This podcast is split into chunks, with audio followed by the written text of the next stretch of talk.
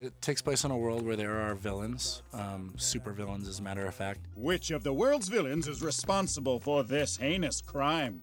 And where will he strike next? Gru is someone who has devoted his life to being evil, to being a mastermind, to being a despicable uh, human being. And there's someone out there upstaging him, and he doesn't like it a bit. Vector! That's me, because I'm committing crimes with both direction and magnitude. Oh, yeah! And it becomes a bit of a feud between the two of us as to as to who will be the reigning supervillain. It's the old school villain versus new school villain. I hate that guy. He does not consider Vector a worthy opponent. Gru had his day, but it's time for Vector to step up. Frankly, I don't like your attitude. Despicable me.